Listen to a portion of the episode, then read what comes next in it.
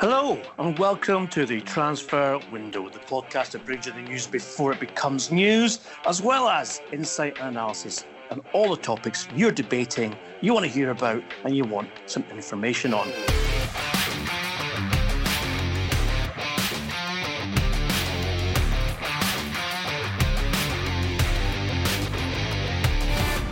As usual, I'm joined by Duncan Castles, I'm Ian McGarry, and of course, we start with news, breaking news, because Alexis Sanchez is now the subject of a transfer bid by Internazionale of Milan. The representatives of the club have been in Manchester since Sunday, attempting to sort out a deal which will take the Chilean forward to Serie A. Duncan, what's the latest that's happened in this particular transfer, which has kind of been on and off, I think, over the last 7 days? Yeah, this has very much been driven by Antonio Conte again. Antonio Conte, who got Romelu Lukaku out of Manchester United to Inter by pressuring his new club to do that deal, saying he was crucial to his plans for the season. He's now insisting that they bring Alexis Sanchez as well to add to their attack. I'm hearing that Inter are very confident that they can complete this deal, which isn't surprising because we know Manchester United would like to get Sanchez out. We know Sanchez is unhappy there. So the pieces are in place. There is one obvious problem, which is Sanchez's huge salary at Manchester United, which would make him, by some margin, the best paid player at Inter. And understandably, Inter do not want to pay that salary in full.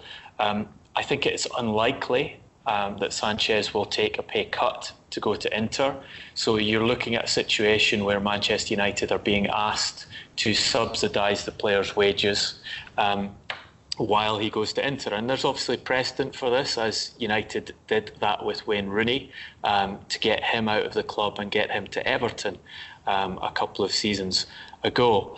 The deal, I'm told, that has been discussed is for a loan on for this season on a small loan fee, with Inter having an obligatory option to buy in a year's time for around 15 million euros, which would help them with their financial fair play because they won't have two transfer fees, Lukaku and Sanchez, on the same year's accounts.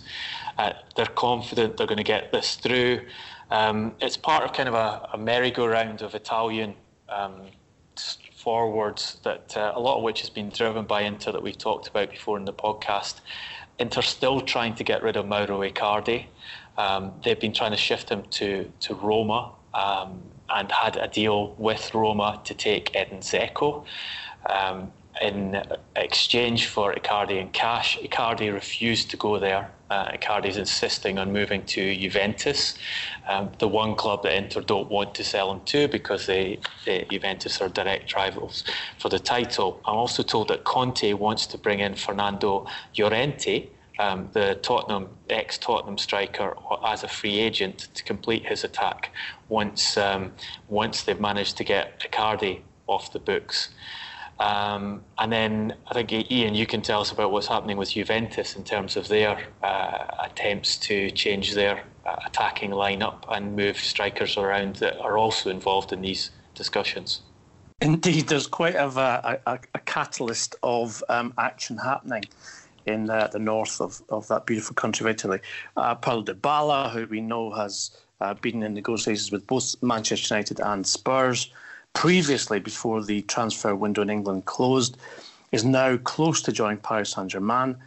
He, I think, is still slightly uncertain about moving away from Turin. However, my information is that Dybala's brother and agent has met with PSG officials who are willing to pay the player 2.5 times his current net salary, which would be around 210 million euros net. 210,000 euros. It would be lovely if he was on 210 million. 210,000 euros per week net to go to the French champions. And of course, that would see a replacement potentially for Neymar, of course, who is still subject to bids from both Barcelona and Real Madrid. So Dybala to PSG resolves the question of a replacement for the Brazilian striker stroke attacking midfielder.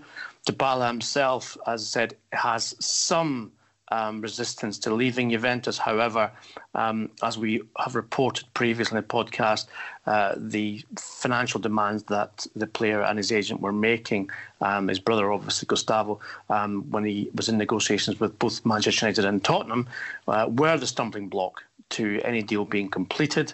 However, PSG have agreed to those personal terms, and it's now about simply agreeing the transfer fee, which I believe will be around €75 million. From Juventus, again, freeing that money up so that Juventus themselves can then reinvest potentially for Icardi, Duncan. Although, as we said, you said Icardi is someone who Inter don't want to sell to Juventus. And of course, in this whole merry-go-round as well, we can't forget Philippe Coutinho, who has today agreed to join Bayern Munich on loan for one season from Barcelona, which again, Duncan, frees up the wages and the salary cap for Neymar.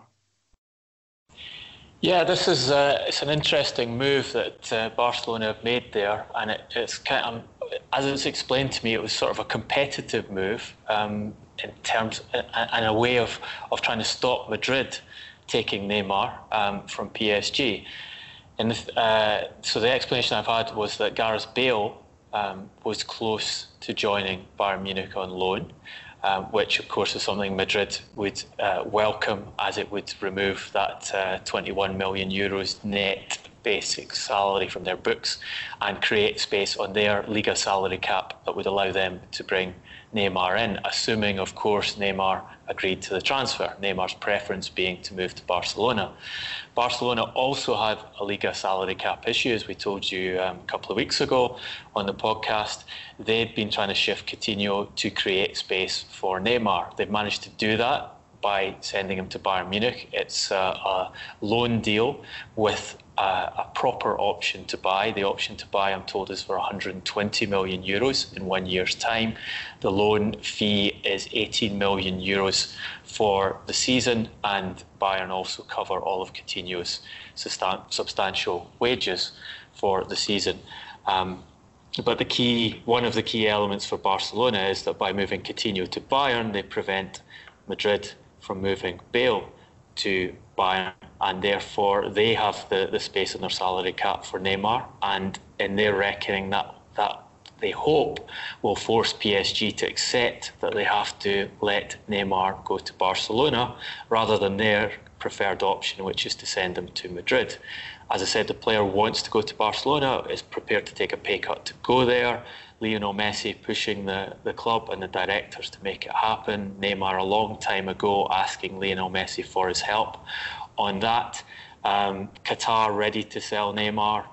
It's getting closer, it seems, to being resolved. But as we've said all along in the podcast, when you're dealing with numbers of this scale, egos of this scale, political issues, the pride of a nation state involved.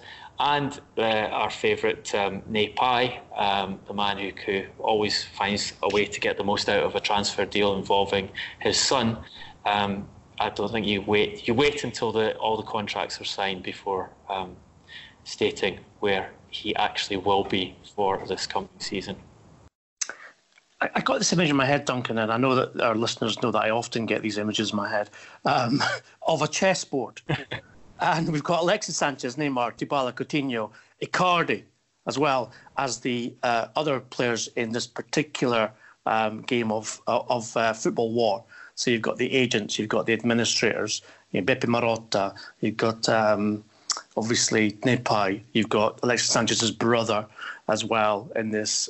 Dybala's brother, Alexis Sanchez's agent as well. They're all lining up against each other, trying to outmaneuver each other in terms of where they all end up and who gets what and who wins this particular game. Seems to me that so far, Neymar's ahead of the game. Coutinho's a bit of a loser in terms of he probably didn't want to go to Bayern Munich, but he's been kind of forced out by being told that you are supposed to requirements, and when Neymar comes back here, then you're not even going to play anyway.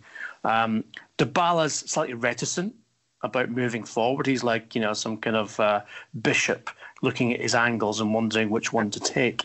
And of course, you've got Alexis Sanchez, who, if he had the opportunity, would be, I guess, some kind of king. But you also have to have Atom and Humber's dogs on a league beside him on the board saying, take me in the right direction, boys. You know what I should be doing. and Antonio Conte, of course. Yes. He would definitely be a bishop. Forcing his king and queen to bend to his will and give him the pieces he wants to win the game with Juventus. It's so multi-dimensional, and you've got the club-to-club conflict with Juventus and Inter, which is stopping some of the obvious moves happening. Juventus still have this problem with Higuain, who is refusing to go anywhere else and is stuck with his high wages there, and Mario Mandzukic, who they tried to offload to Manchester United as part of that Dybala deal, got quite close to doing, but in the end that fell through. So they've got Mandzukic, Higuain and Dybala, causing a problem for Sarri himself, who would prefer to keep Dybala. Dybala scored a great goal at the weekend for Juventus, and the suggestion is that if nothing happens with this PSG deal, if it's not resolved, Sarri would like to actually start Dybala for the first Serie A game as Juventus manager. There's so many elements and so much money involved. I was talking to someone about this morning, and he said it's increasingly hard to sell players these days because they're paid so much and they have such great status in the game, and it's intriguing how many of the biggest transfers of recent seasons, Gareth Bale being one of them, Neymar another, Philippe Coutinho, Alexis Sanchez, these were all headline deals that major clubs competed to achieve, and there was great upset on the part of the clubs losing these players. How all of those players are being shifted out by their current employers because they've had enough of them, or they're causing problems, or they can't afford them anymore. It's amazing how rapidly the status of these elite players changes in the modern game. So before we leave this particular situation, let's just say a plot which Niccolo Machiavelli would have been proud of himself, let's take each of these transfers one by one and try and give our best insight into what might happen and what we want. Coutinho's out of this particular equation because he has confirmed his loan move to Bayern Munich, which of course frees up his salary cap and of course a place in the team for the Brazil's problem child, Neymar. We've got 9 days left, Duncan. Neymar, I know it's very complex, but do we think that he will indeed get his wish and go back to the camp now? Well, you're almost asking me to do something that I get on Twitter quite a lot, which is put a probability on a transfer. And I see some... I think it's quite popular in Italy to do these marks out of 10 on probability of transfers, and I just find it... a pointless exercise because I prefer to report how things are. But I suppose say it. But if you're asking me where does it look like Neymar's going to end up at present, I would say Barcelona have the advantage because they've created the room on their salary cap for him, and he wants to go there. Madrid do not have that space at present. As I said, PSG would like to move him there. I think the only way he ends up there is if Madrid manage to create that space and PSG hold and say, you do not get to go anywhere unless you go to Madrid. That is your only option now. You've got Real Madrid. We know you want to go to Barcelona. We're not going to sell you to Barcelona. Make your choice, go to Madrid or stay here and have a troubled season. I respect your opinion, but I just can't see, I honestly can't see, Duncan, how PSG and Neymar can still be married for this coming season. They lost their opening league match this weekend. They clearly are being overshadowed by this soap opera that's happening with Neymar. I do think that getting Paulo Dybala in to PSG to effectively replace him with regards to goals and creativity would be a solution, and probably a very good solution as well. And I think that would see Neymar definitely end up at Barcelona. I think it would get to the point where if Neymar will absolutely refuse to go to Madrid on the basis that Barcelona is his choice, that rather than keep him, PSG will sell to Barcelona, or not sell, but it's possibly going to be a loan deal with an obligatory purchase clause. So that's how I see that one playing out. Alexis Sanchez is perhaps more straightforward. We know that he's not necessarily in Ole Gunnar Solskjaer's plans, despite what he says to the contrary, because you know Solskjaer seems to me to be someone who wants to say something positive about everyone.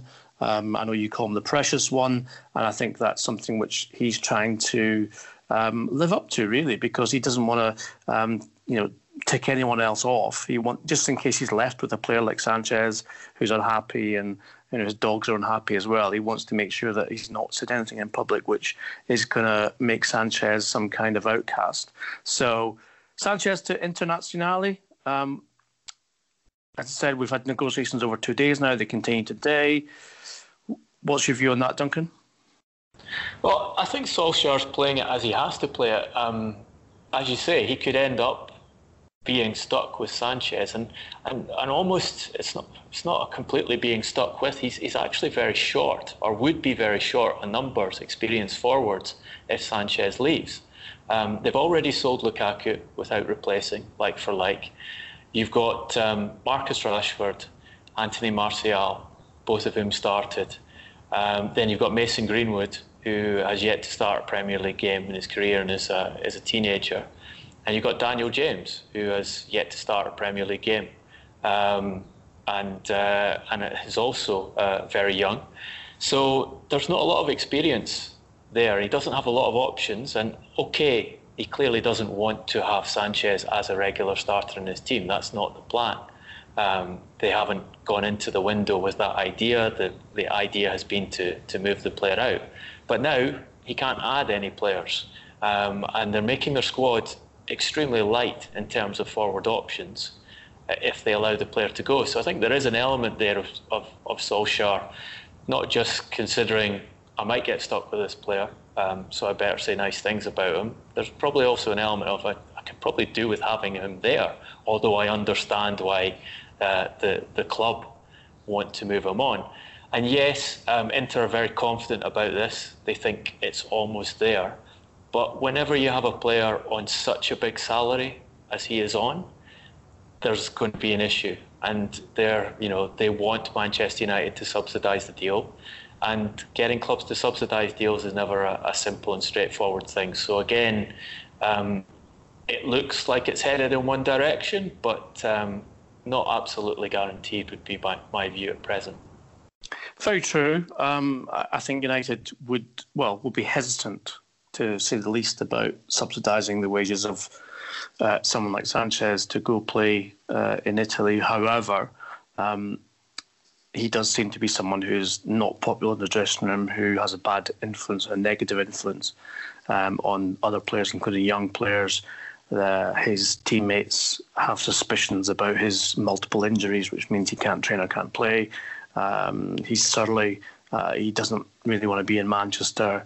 I think moving out to a nice house in Lago di Como and playing for Inter would be one of his... it would certainly perk him up, that's for sure. We can ask our old friend Roger Mitchell to provide some real estate advice for him in Humber and Atom, where the nice dog walking areas are, etc., which would certainly cheer him up no end and get him properly back on form. So I think that's one... Obviously, we will keep you up to date with this week on the Transfer Window podcast. As you know, we've got two more, one Wednesday, one Friday this week, when the window closes on September 2nd in Europe.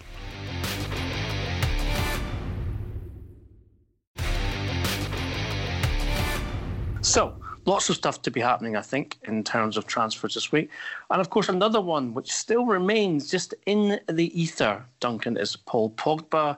I think it's interesting, again, what Ole Gunnar Solskjaer said over the weekend regarding Pogba. He started to turn it back round on the media. He said, well, you're the guys that are asking questions about him. You're the guys who put the question mark at the end of his future. When he was challenged on that and said, well, actually, no, it was Pogba himself who said, who knows what my future holds.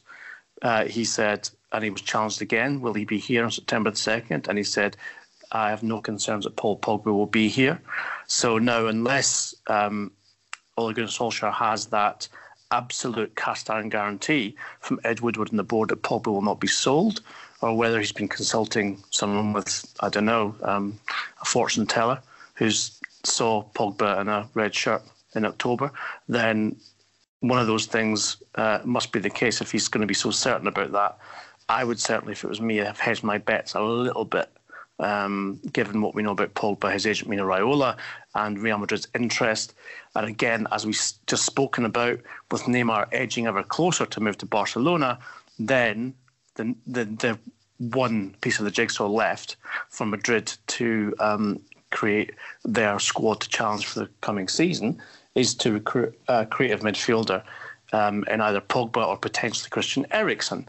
Now, we told you on Friday's podcast that our information was that Madrid will make a bid for Pogba this week. That's only become stronger in the last 2 to 3 days from the contacts that we speak to with regards to what's going to happen.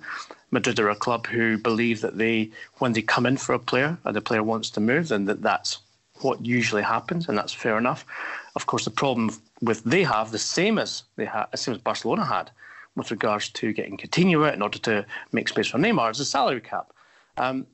Duncan, can you see that there being movement or room for movement in the Real Madrid squad now that Zinedine Zidane seems to have accepted that Gareth Bale will not leave and will stay there, and he was obviously the prime candidate to leave the club in order to make room on the salary cap for Pogba or indeed another player? Can you see them being able to wheel and deal enough in the next 9 or so days that could still be a possibility? Well, I think they've got time and they've got quality players, and there's still sufficient clubs in Europe looking to recruit that it's possible to shift players off the books. They might have to do it in a fashion where they take less cash in terms of loan fees or option to buy involved in the deals than they would have hoped to, but I don't think it's impossible. In terms of Solskjaer and Pogba, again, I think he's saying what he has to say in public, because it's clear that Manchester United's stance is, we do not want to sell this player, we will not sell this player. It's clear Solskjaer's stance has been, I want to keep this player, and he's done a lot of work to try and convince Pogba he will be central to his team. And he counts on him, and it's the right place for him to be. So I think publicly he has to take this line, and then hope that Pogba and Raiola don't go nuclear in their attempts to get out of the club. That's the big worry for Manchester United is how far are Pogba and Raiola prepared to take it to force a move when Madrid make that offer. And then do you say, stick to your guns and say, no, you're not getting to leave, you remain at this club, you're under contract, you will play for the next season, and see how you manage to deal with them through the season, having prevented them from going to Madrid in those circumstances. As we've said, United have kind of made this rod for their own back by not purchasing at least one midfielder in the summer window, having allowed first Marouane Fellaini and then Ander Herrera, senior players, one of whom Solskjaer described as vital to his midfield last season, to leave for minimal fees in those last two windows. So they could have signed a player. They need extra players in midfield for sure. Even as the squad stands, they're light in midfielders, but they could have put a preparatory purchase in place in case something happened with Pogba. And it's been as clear as you would like that Pogba wanted to go. Raiola was agitating for a move. Everyone knew that the English transfer window closed 3 weeks ahead of the European windows.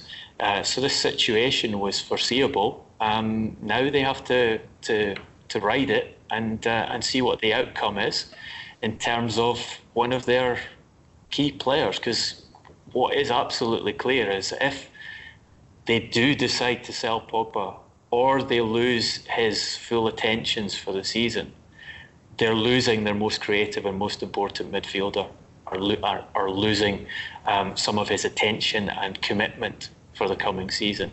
If they handle this the wrong way, if he decides to go down that line, and that will have significant repercussions for Solskjaer's first full season, for their attempts to get back into the Champions League, for their attempts to compete to be as high up the Premier League as possible with the squad they've got.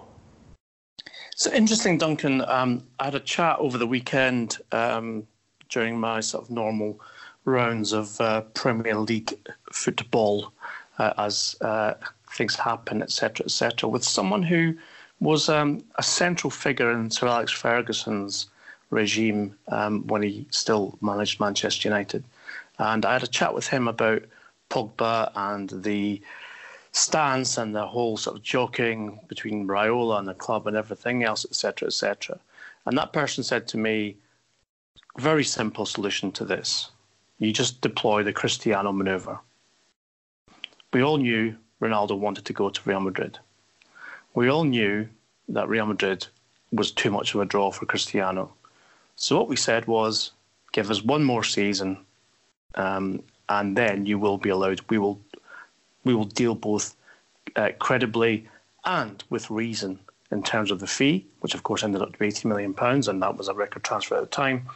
And the transfer will be smooth and you will get your wish. However, you need to knuckle down, give us one great season before you leave, but we will facilitate your transfer. Now, this person, I have to stress, is no longer involved in the politics or indeed the administration of Manchester United, but it seemed to me to be a sensible approach because Pogba is out of contract in the summer of, 2021. So he's now entering into the second last year of his current contract. Manchester United have yet to offer him a new deal. I think they've realised that he doesn't want to be there long term. So is it time for Solskjaer to go to Pogba and say, look, we will facilitate your wishes in 9 months' time, 10 months' time. But in the meantime, don't make waves, give us your best, and then your transfer to Madrid, where you want to be, will be facilitated smoothly in the next summer window, and everyone will get what they want. Would you say that would be a sensible policy, Duncan? Well, two things. First of all, I don't think Solskjaer's in the position. I don't think he has the authority to do that. That's not his decision to make. That's a key financial decision, a key recruitment decision, and that is Ed Woodward's domain. So that would be a strategy that Solskjaer could propose to Woodward, but Woodward would have to sign off on it, and the Glazers would have to sign off of it. I think it is sensible in principle.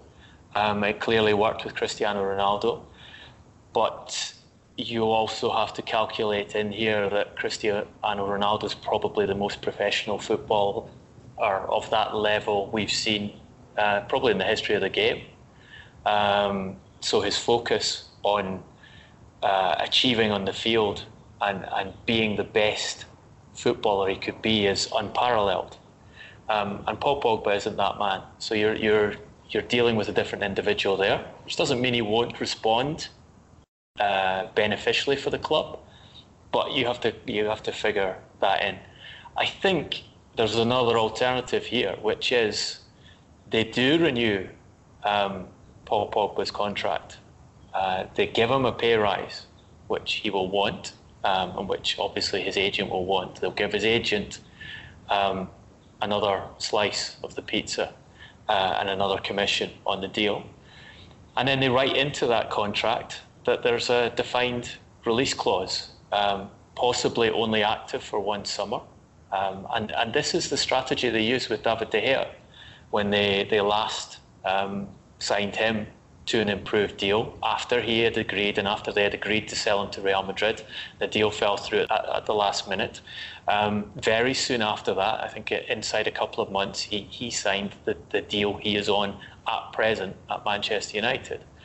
And one of the conditions for signing that deal was I want a defined release clause which allows me to leave to Real Madrid in 1 year's time in a specific window, a specific period of the summer transfer window, should Madrid choose to buy me again then, and should I choose to go? That was not activated, partly because Jose Mourinho and Jorge Mendes, David De Gea's agent, persuaded the player it would be better for his career to remain at Manchester United for that ongoing period and not take up the option and not agitate to go to Madrid that summer. But you could structure a new deal to keep Pogba happier with that set price. Let's say 150 million would be the number, as that's the number that's been associated with what Manchester United would be prepared to accept to sell the player at the start of this summer. And you move on from there.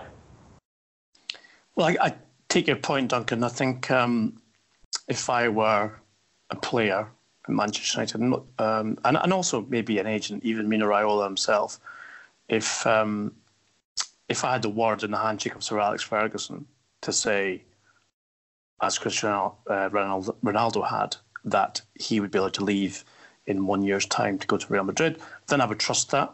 But I think you're correct. I don't think Solskjaer has that authority, and I also don't believe that even Ed Woodward would be able to provide the kind of reassurance that either Raiola or Pogba would believe in order to give them the belief that as an agreement would be honoured out with what you've just said, and that as a contract with a defined release clause, and also a release clause which says, if Real Madrid make a bid of X, then I will be allowed to go.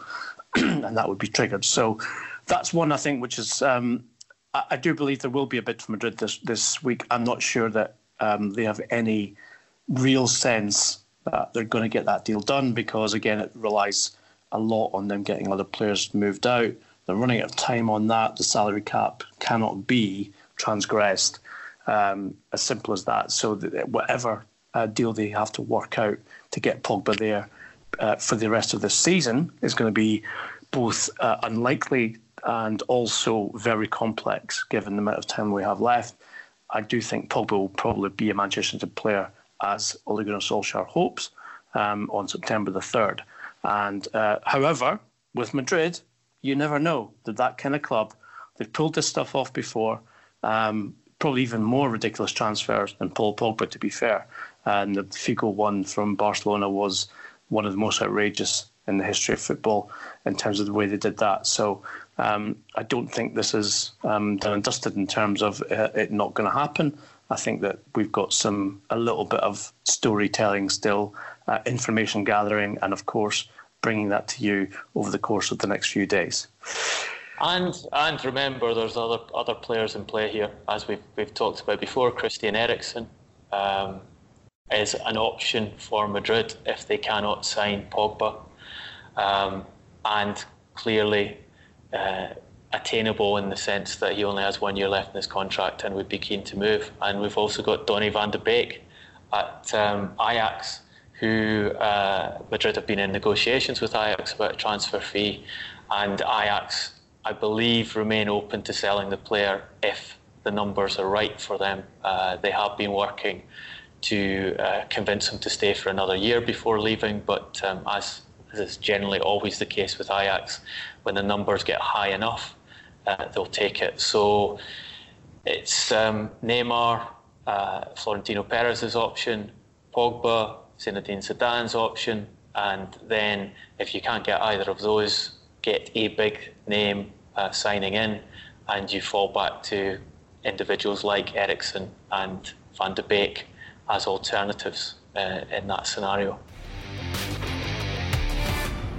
And of course, just to reiterate his own comments, Mauricio Pochettino, after the weekend's game, the draw against Manchester City, once again called out the Premier League by saying it's a massive mistake to allow European transfer window to be open 3 weeks after it closes in England. I think he said that obviously with the view that they might still lose Eriksen. With Coutinho going to Bayern Munich, then that closes off probably that option that Eriksen might move to the Bundesliga. And so, again, if Pogba is not not a realistic option for Madrid, then Eriksen becomes their number one target in terms of a new creative midfielder. Now, Duncan, we've had a lot of interaction on social media. You guys know that we love to get in the debate with you. And, of course, the big talking point of last weekend's Premier League was the VAR intervention in the Manchester City versus Tottenham Hotspur game, which saw a goal by Gabriel Jesus disallowed for what was clearly a very, very unintentional and accidental handball by Aymeric Laporte in the build-up. In fact, as I said, we've had lots of tweets from you guys, but one from Dev Corey at DeCorey asks this question, Duncan, and we know it's not your question's answered, but I think this gives us a good opportunity to get into the debate, and that is scenario.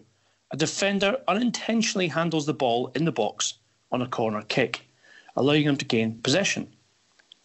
Immediately, boots it clear to their striker who scores on the counter-attack. The goal-scoring chance retroactively makes it a handball, so ref awards a penalty, question mark. Yes, the listeners spotted one of many flaws in this new handball rule we have. We talked, I think, back in May about the issues that we were going to have with the changes to the handball rule. We did quite an extensive bit in the podcast about it and predicted that it would cause mayhem in the Premier League once it was introduced. I think our predictions have been borne out. The first 2 weeks of the season, we get goals cancelled for Wolves and Manchester City because of clearly unintentional handballs that nobody on the pitch, officials and players combined, saw. Only when the VAR looked at these goals subsequently did they detect that the ball had struck Willy Boly and Aymeric Laporte's hand before going to a teammate who scored. And this has been interpreted by Premier League officials as being illegal under the new rules. And I think Premier League has gone out of its way to communicate that this season goals would not be allowed if they came off an attacker's hand directly into the net, or if they came off a teammate's hand before the attacker scored. And they've been clear in that communication, and it's been, I think, very well understood by the general public and well understood by the referees and their video assistant referees. However, the Laporte incident at the weekend caused me to actually go and look at the law as reframed again and ask whether it had been correctly cancelled, because the kind of assumption was if it touches a teammate's hand in the build-up, then it can't be a goal. And I said, OK, right, so how is this expressed in the law? And reading the law, it seems to me that that was incorrect. The law is not actually framed in that way. It's very specific, the language used. And the language is that handling the ball is an offence. It is an offence if a player gains possession control of the ball after it has touched their hand arm and then creates a goal-scoring opportunity. So you ask yourself the question, did a player, Laporte, gain possession control of the ball? Well, I don't think he did gain possession or control of the ball because the ball bounced off him. Certainly after the ball hit him, he did not then create a goal-scoring opportunity having gained control possession of the ball. The ball, again, it bounced off him and went to Gabriel Jesus, who then scored. So, according to the letter of the law, as framed, he hasn't actually broken the law. It's not the case. The law does not say if the ball comes off one of your teammates and you score off his hand or arm, whether deliberate or not, that is a foul. That's not what the law says. So it makes me wonder whether the Premier League has stepped over the boundaries here in that they wanted this rule changed. The rule was changed on their behalf because they felt it was unfair that players could score a goal after a ball bounces off their hand, like Willy Boly did in the Premier League last season. They seem to have overextended themselves there and gone beyond just the scoring of a goal with the hand, and they've taken it into an attempt to make it the creation of a goal-scoring opportunity with a hand. And obviously they haven't considered the repercussions of this, because you're seeing the repercussions now. You've got 2 weeks in a row where you've got what would be seen as perfectly good goals last season, and I think what most players on the pitch regard as perfectly good goals, because they realised what happened there was accidental. Both Boly and Laporte had no control over what happened. It's a bounce of the ball in the box. You see players pointing out that you've got an unfair situation in that if it bounces off a defender in that circumstance, there's no foul, but if it bounces off an attacker, it is a foul. There's been various complaints. But I think that, one, they've made a mess of the rule, as we pointed out several months ago. Two, they're not even applying the new rule properly.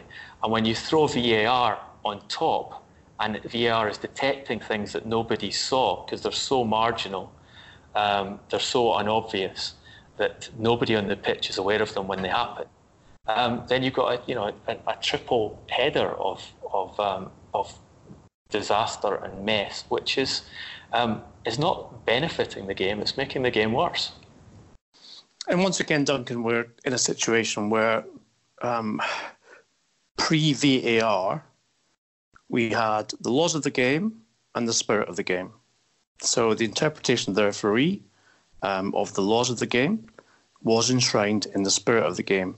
And under those laws and under that understanding, Aymeric Laporte was in no way responsible for his arm hitting the ball. It was ricocheted. He had no way of moving it out of the way, and therefore the ball dropped fortuitously at Gabriel Jesus' feet, who then scores an added time winner for Manchester City. The goal would have been awarded. Not one single player on either side appealed against that. But of course, we now have the obligatory VAR check. They spot what is clearly unintentional, and I would argue not even accidental. He couldn't get his arm out anywhere near out the way of that ball, even if he wanted to, because of the speed of the delivery. And as Kevin De Bruyne very nicely put it after the game, what can he do? Should he chop his arm off and play without it? Exactly correct. So, in that sense, are we robotising football now because of the wishes of the people who administer the game, in this case UEFA, the Premier League and FIFA, in order to somehow, in their eyes, provide what they believe is black and white decision-making, that which is infallible, which I think we've all seen is not the case. But are we effectively bowing down to that on the basis that, well, people can't call us wrong because we've made the rule, we've implied that we've enforced the rule, and the rule is there and it stands as it is?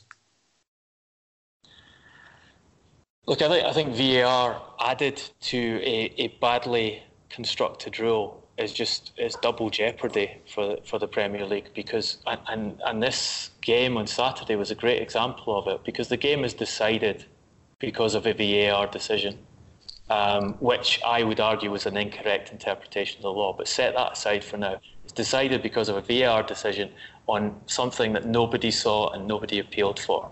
Yet, in the first half of the same match, there is a foul, or an apparent foul, by Eric Lamela on Rodri in the box, where he wraps both arms around Rodri. It's not an absolute stonewall penalty kick for me, partly because of the way the Premier League referees game. So the Premier League does tend to be tolerant of these things. Previous weekend, we saw Harry Maguire wrap his arms around Tammy Abraham on the edge of the Manchester United box. No foul was given. Maguire gets the ball and passes up the field. Manchester United score. So you can get away with that in the Premier League. But it was the kind of thing that people expect to be re-refereed by VAR when VAR is there. They expect that to be to have Michael Oliver go to the side of the pitch and look at the monitor and have another look at the evidence and decide for himself whether he was correct or not. Premier League have decided they don't want pitch side monitors to be used because it interferes with the flow of the game. I agree with that. It's better if you don't use pitch side monitors, but it would be better if you didn't have VAR altogether. Once you have VAR there, the expectation from the fans is that it will be used. And when they see something as clearly controversial as the Lamela foul on Rodri not being penalised, and then in the same game, VAR intervenes to stop the winning goal seconds before the end of the game on something that nobody saw, they rightly ask questions about whether how is this system supposed to be benefiting the game? And how does it make it better for the players? How does it make it better for the spectators? And that's the point. That's why VAR was supposed to be brought in. It was supposed to make the game better. If it doesn't make the game better, why are we wasting our time with it? Just to complicate things even further, Duncan, I'm going to give you another hypothetical situation, because I think this is important in terms of the discussion that's been had since the match on Saturday evening. When VAR reviewed Jesus' goal, and they found that Aymeric Laporte had inadvertently used his arm, or not used his arm, it had come off his arm, in order to provide the assist, as they now claim, which was illegal. What if that ball had come off a Spurs player's arm and went to Jesus, and then Jesus still scores the goal? Under the old rulings, the advantage would have been played because the player in possession of the ball had a goal-scoring opportunity. But under the new handball rules, a penalty would have been given, and Spurs would have been within their right to say, no, that's not a goal, that's a penalty, in which case Hugo Lloris has got a chance to save it. Well, I think in those circumstances, the referee would be allowed to play advantage. So he can't ignore. Well, you say that, but Spurs would have been within the right to say, sorry, the rules of the game say a handball, whether accidental or not, in the lead up to a goal, has to provide the proper decision, in which case a penalty. Well, I think in that case, he can play advantage, he can ignore it. What is an issue there is how the ball hits the arm of the defender. But that's not an issue. Hang on, but I'm sorry to interrupt, but that's not an issue in the case of Laporte, because how the ball hits him is immediately disallowed a goal. So you are between a rock and a hard place there. Yeah, exactly. So you have different handball rules in different circumstances for different teams. And this, I think the point of our listener here is brilliant, and I am sure that IFAB did not consider this when they brought in the new rule. So what the listener is saying is, imagine that ball coming into the box again, and it hits Oliver Skip's arm, which from the video evidence is a suggestion it actually did hit his arm, as well as hitting Laporte's arm in this game. But let's just turn it into it. It hits Skip's arm and drops to Skip so that he gains possession. He kicks it down the field to Harry Kane, for example. Harry Kane then lobs it over Ederson and scores a goal. Now, under the new rules, he will have handled the ball accidentally, so not a foul against him for the accidental handball in itself. That can be ignored by the referee. But once he gains possession of it and kicks it to his teammate, and his teammate scores, because his teammate has scored, it becomes a foul. Because once you've created a clear goal-scoring opportunity, having gain control of the ball, it's a foul. Where does that foul take place? It takes place in the penalty area. Therefore, it's a penalty to Manchester City after Tottenham score a goal off an accidental handball by the defender in his own box. So the rule, this is the thing about changing rules, and football rules have not changed radically in the past. The rules have been very gradually adapted over a course of years, and usually with experiments going on in advance to see if they work or not. And suddenly we've got these radical rewrites of the rules at the same time as we're taking a radical way of deploying the rules, which is VAR, all simultaneously. And this is why you don't want to radically rewrite rules, because you don't understand the consequences until you put them in play. People are not foreseeing the issues they're creating by changing the rules. And when you overcomplicate things, you get controversy and not enjoyable, not the kind of good controversy that we like in football. It's the why on earth are we doing this? Why on earth do we have these issues with something that should be clear-cut and straightforward and consistent, which is the laws of the game? Well, in summary, I don't apologise for saying that I'm a firm believer that football's a game played by humans, refereed by humans, and humans are not perfect, and therefore mistakes can be made. But as long as they're honest mistakes, then, let it ride. And so VAR will continue to be a topic of discussion in the transfer window over the course of this season. We obviously invite you to continue that debate with us, because we believe that these things should be discussed. And of course, in doing so on a public forum, then, don't get us wrong. People in the places of authority will see the discussion, and perhaps they will think again, and we will see some kind of change, or at least a developmental position on technology in football. For now, we did no technology to discuss our heroes and villains, because it is Monday's podcast, and we're going to tell you who we think have been the good and the bad and possibly the ugly of the last few days. I'm going to invite Duncan to give us this week's villain, because he is, of course, the arch-villain himself, when it comes to Manchester City fans. So he'll be glad to know that he's not going to be a Manchester City player, I think. Is that correct, Duncan? The arch-villain, except when discussing the handball rule, it seems they're quite happy. It seems you're very popular when discussing the handball, yeah. Just the swings and roundabouts and the swings and arrows of fortune.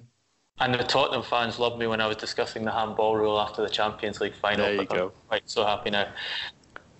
Independent. We always take the independent rational line on the Transfer Window podcast. Exactly, we do. If only everyone recognised that.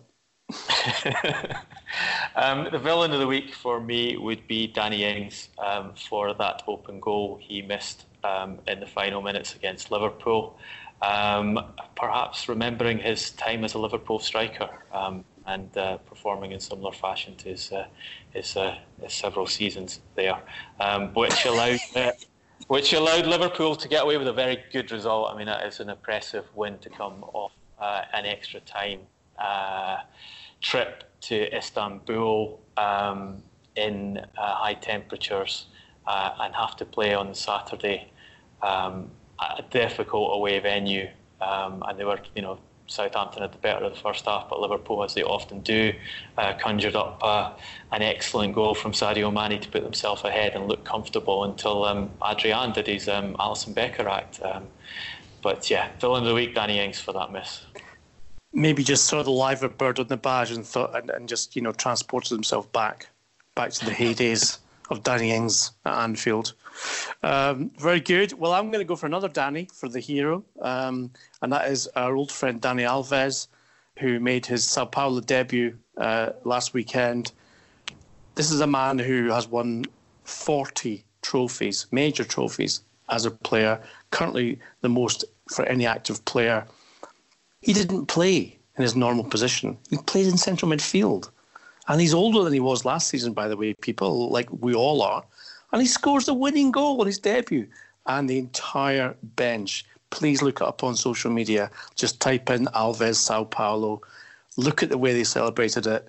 It was like, they'd won the Copa America on their own in terms of not even being a nation state team. Or so I should say the Copa Libertadores. Despite the fact it was just his first game. Sensational. Danny, we salute you. We love you. Come on the podcast soon. We know you're a big fan.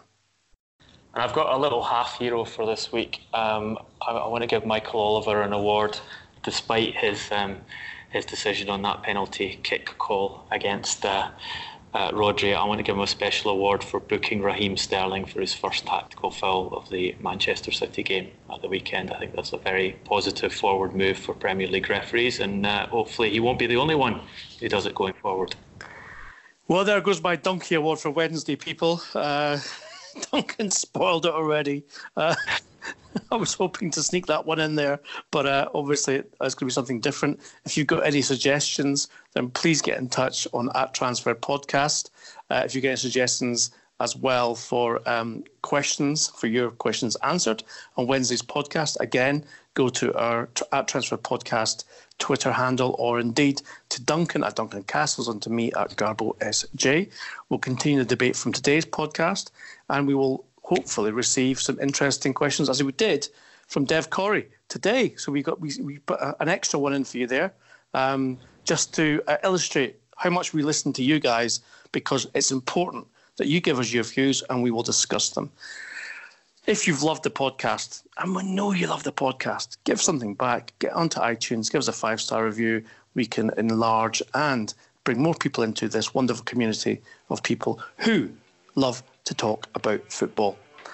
That's all for today's podcast. We will be back on Wednesday. We'll see you through the window then. As for now, thanks for listening.